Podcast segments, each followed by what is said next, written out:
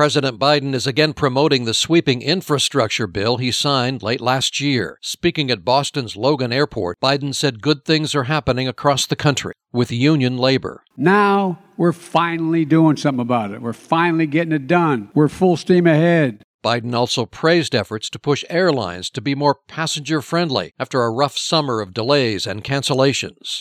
Meantime, the president signed an executive order promoting biomanufacturing. The order aims to reduce reliance on China in the growing field of biotechnology. Biotech helps provide materials for a wide range of endeavors, including new medicines, food security, and the production of clean energy sources. Attorneys for ex President Trump are asking a federal judge to continue blocking the Department of Justice from reviewing classified documents that were recently seized from Trump's Mar a Lago resort in Florida, where he lives roughly half the year. That's politics. I'm Terry Moore, NBC News Radio.